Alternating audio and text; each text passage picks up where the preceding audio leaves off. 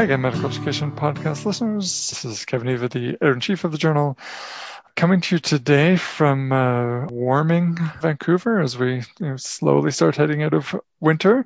But once again, we'll be reaching across the globe to a, a very different climate as colleague from Western Australia will, will be joining me momentarily. Her name is Denise Playford. She's associate professor at the University of Western Australia, specifically in the Rural Clinical School of Western Australia. And I'm very much looking forward to the opportunity to speak about a paper that Denise and her co-authors have coming out in the April 2021 issue of Medical Education entitled Intention Mutability and Translation of Rural Intention into Actual Rural Medical Practice. Denise, thank you for joining me. And I feel like I need to start by just asking you to explain what the Rural Clinical School of Western Australia is, given that that's not an organization that I suspect most of our listeners would be familiar with. Kevin, thank you so much. I'm really looking forward to a bit of dialogue with people, not only including you, but listeners to the podcast who probably ha- actually have quite similar programs by very different names. So the Rural Clinical School is a Commonwealth federally funded project across Australia to take medical students out of their urban context for a year to live in a rural spot which may be quite remote. So in the north, the tropical north of Western Australia, they're around 2,500 kilometres north of the capital city and it sweeps all the way down to the southern coast, Esperance, which is 2,000 kilometres south and inland to the desert regions of Kalgoorlie and the inland of Western Australia. The thing I think that's probably really interesting about this, and I'm sure it's the same in North America, is that these students are not being taught by consultants and specialists.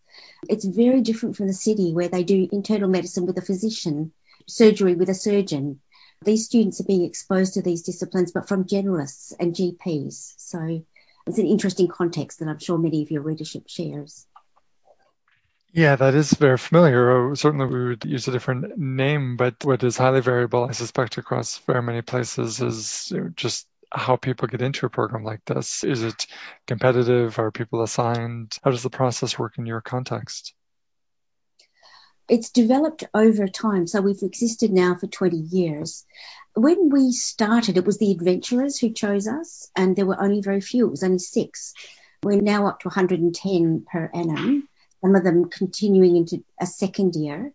It's varied, but for our school, because we really enjoy teaching and the clinical academics love having students, it's actually a competitive process. So we have double the number of applicants apply compared to the places we can offer them, which means that we're interviewing half a medical school not just for one medical school, but for three medical schools. So it's a lovely, positive rural tint to training in medicine these days. Yeah, and that speaks directly to the contents of this paper as you're clearly focusing on how do we build a system that encourages people towards education and practice more long term in rural areas. I want to go back to the title just for a moment because the first two words are a mouthful intention mutability. What is that, and why were you concerned about how that impacts upon that effort to get people into rural practice areas? uh, sorry, I love words, so forgive me. It's a beautiful word. That's why, or phrase. That's why I came back to it. Yeah, well, I mean, intention in terms of rural practice or any practice has been in the literature for decades and decades because we know that intention precedes action. And there's a lot of studies in every areas of decision making which use that word. But I guess the word mutability doesn't come up so often. And by mutability, we mean changeable or potential to be changeable. And that's particularly, I think, what our paper offers. It is actually important to think that not everybody will start off with a given intention that we hope for, but that the intention they express can be changed. Well, it has very clear implications in terms of how one thinks about either selection into the medical training program in the first instance or selection into this rural clinical school that you're working within in that lots of people would be focused on let's identify the ones who want to go rural and get them in. And others are focused on how do we convince those who are in that rural is an enjoyable career. Did you come in with any particular perspective on where the balance lies Yes, I think I had joined with the rest of the world in saying that rural are going to go rural because that has been quite clearly demonstrated. I mean, there's early work by Rabinowitz decades ago that showed that if you come from a rural background, you have rural intention, then you'll go into rural practice. But I guess, and also in Australia, again, I'm grateful to the Commonwealth for some fantastic funding initiatives. And these have included ones that basically bond students, particularly rural students, to rural practice. So I guess I have quite an equity focus in my work. And I thought at the beginning, it's unjust to expect rural people to always redress the rural shortfalls mm-hmm. because everybody should be free at the end of their training to go where they're most pleased to go. So we equitably included all people in this study, all graduates, because I wanted to see really is our future tied to rural students? And let's talk a bit more specifically then about this particular study. You clearly had a large database available to you that you were able to draw upon.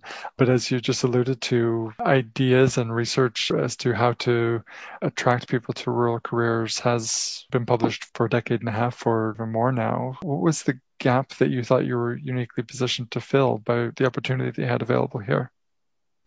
Well, I guess that in Australia, we have some remarkable data. It's probably a little bit like the States, I guess, with some of the national databases and Canada, I guess, as well, in terms of matching. But what I had in my hands, and I acknowledge then Dean of Medicine, Ian Puddey, who had a particular equity interest as well. I started off with a beautiful database that he was curating, looking at all medical graduates from the University of Western Australia. He had all sorts of data from them, including their socioeconomic background, their rural background, and so on and so forth. It was complete. We could choose any control group that we wished because that data was all sitting there under ethics. The next database then was one that Australia put in place, and at that period, which we quote in the paper, an outcomes database. So the medical deans across Australia approved an entry and exit survey to all medical students. And one of the questions was, do you intend to work rural? With rural being stratified by distance. So we have a very good outcomes rurality index in Australia. So mm-hmm. we could see whether they wanted to work really remote, inner metropolitan and so on.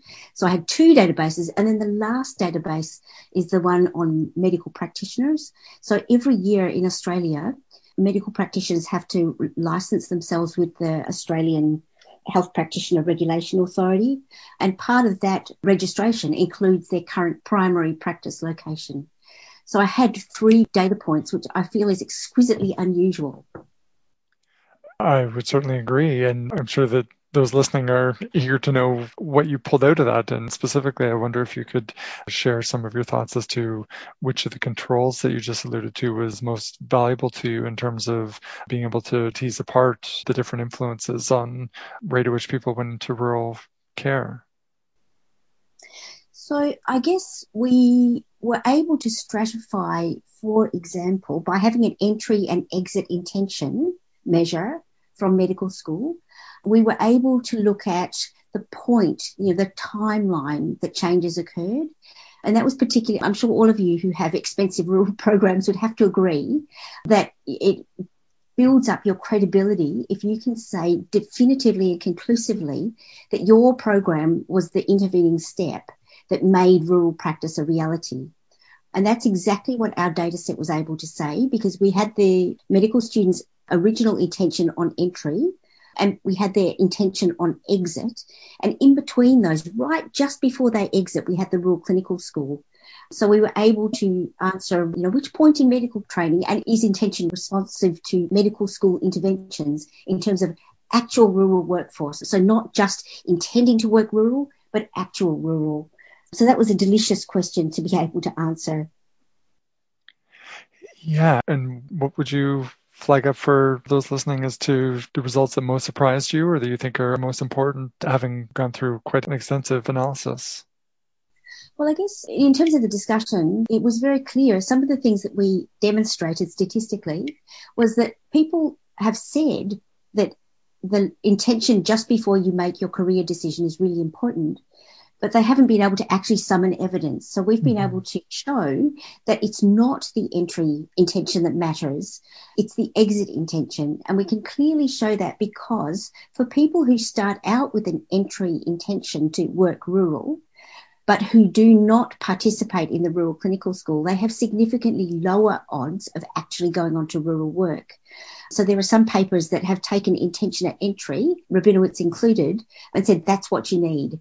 But we showed, in fact, the opposite, that if you start with entry intention and you don't do an intervention, you have much lower odds, significantly lower odds of actually going into rural work. So it's the medical school environment that is actually really powerful. So the next incredible thing, the thing that I find really exciting is my equity demonstration that we know that those who start with rural intention, who have a rural background, are seven times more likely through doing rural clinical school to go on into rural work.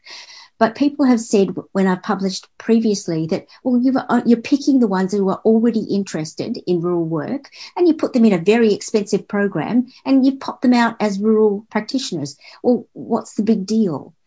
I guess the exciting thing about the nuances of all these databases is that we have shown in this paper that you take somebody who is not interested on entry, you put them in the rural clinical school, whether they come from an urban background or a rural background, and they are ranks higher, more likely to go into rural work than somebody who didn't experience the rural clinical school and also had no original intention so that's what I mean about the mutability. So mm-hmm. you can see people who start in one way, they go through the school and they change in a very patterned way. So even rural background students who haven't experienced the rural clinical school, you know, they do not express the same intention. And it's clearly linked to the rural clinical school intervention. And I can refer you to another paper which allows me to say that, but I won't for this purposes as well. well, so maybe maybe maybe the answer to my next question is in that other paper because what you were just saying about how powerful the environment is begs a question that might require a bit of speculation. But what is it about the rural clinical school that you think was so impactful in terms of changing the intentions of a good portion of the people who experienced it? well, I'm afraid I have no data for this. Well, I have no published data, but I've talked with a lot of my students because I'm the unit coordinator for the whole program. And I must say, it's really interesting when I've interviewed students middle of the year.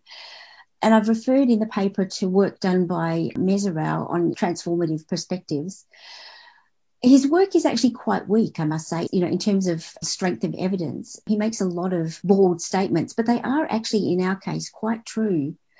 So Mezirow talks about how if you destabilize somebody's perspective and then provide them with a very viable alternative perspective, they are much more likely to then resolve with a different perspective from the one they started with. And that's entirely so with the rural clinical school. So we've never selected people based on the fact that they are from a rural background. We pick students who express genuine interest in exploring different options. And the big destabilizing thing that happens for our students is that in the city where all of them have been based, all of their lecturers are consultants in particular subspecialty disciplines, they come into the rural clinical school, like I was alluding at the very beginning when we were talking, they come into the rural clinical school and for the most part, their entire teaching cohort is coming from GPs, so family medicine doctors. And so family medicine doctors have taught everything in our program, Some specialty areas like oncology and palliative care, Some specialty areas like ophthalmology and details of surgery, you know, and so on and so forth. And we know in Australia is also a unique context in that regard because we have a particular postgraduate degree that a lot of these doctors have, which is specifically what we call a rural generalist training. So it enables doctors who are in remote areas to practice full scope of practice as doctors because there are no specialists when they need them. They can fly people to Perth, but at the point of care, these students are being exposed to GPs caring for fairly critically ill patients. And because most of them have been thinking about their careers, they're in the second to last year of training before they exit and choose their colleges. This is a really, I mean, for us, a fantastic destabilizing influence. And they are moving. So the beautiful thing is that, you know, in the rest of the country, probably like North America, only something like 15% of graduates in general go into general practice. But our graduates, something closer to 40% are going into primary care. So that destabilizing effect is not only changing their perspective about the validity and the status and the capacity of family medicine doctors, but it's also directing them into making that choice for themselves and doing it so for rural workforce. Well, and that makes me want to end on the question of how did you get there? I'm, I'm thinking back to what you said about it. It's been a 20 year process where you started with a handful of students and are now seeing these outcomes. For those who are inspired by this work and want to think about moving towards something like this in their own contexts, what are the early steps that you think are most influential? I think for me, it was an intention to expose students to rural stuff and here it's a two pronged answer because, on the one hand, we are very handsomely funded by the Commonwealth Government. I mean, incredibly so. And it has been some visionary bureaucrats, particularly one whose name eludes me at the moment, but went to America and saw the AHEC arrangement. I don't know if that's still in place now, but he saw it and could see the benefit of this streamed idea of education. So he argued for dedicated funding rurally which is clearly having an effect. So we're showing the impact of that specific stream of funding. But other research that I've done for less or unfunded work, I originally started off just giving students rural experiences directed by the amazing, the first dean, Ian Puddey, to just give students rural experiences at points through their entire degree. And it's fairly clear from that work that if you give students a positive and very affirmative rural experience and show them that rural practice can be excellent and is excellent, they also will move towards rural practice. So I think education is powerful. I guess I started off with a belief that education is really powerful.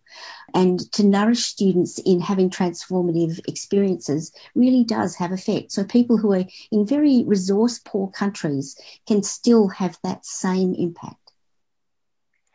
It is a perfect note to end on the notion that we sometimes lose track of that education is incredibly powerful. And of course that's why we're all here. So let me just wrap up by congratulating you and your co-authors not only on this paper but on the tremendous impact that you're making to healthcare within western australia and the rural regions specifically for anybody who wants the details of the work that we've just been discussing, as I said at the beginning, you'll find them in a paper entitled Intention Mutability and Translation of Rural Intention into Actual Rural Medical Practice in the April 2021 issue of Medical Education.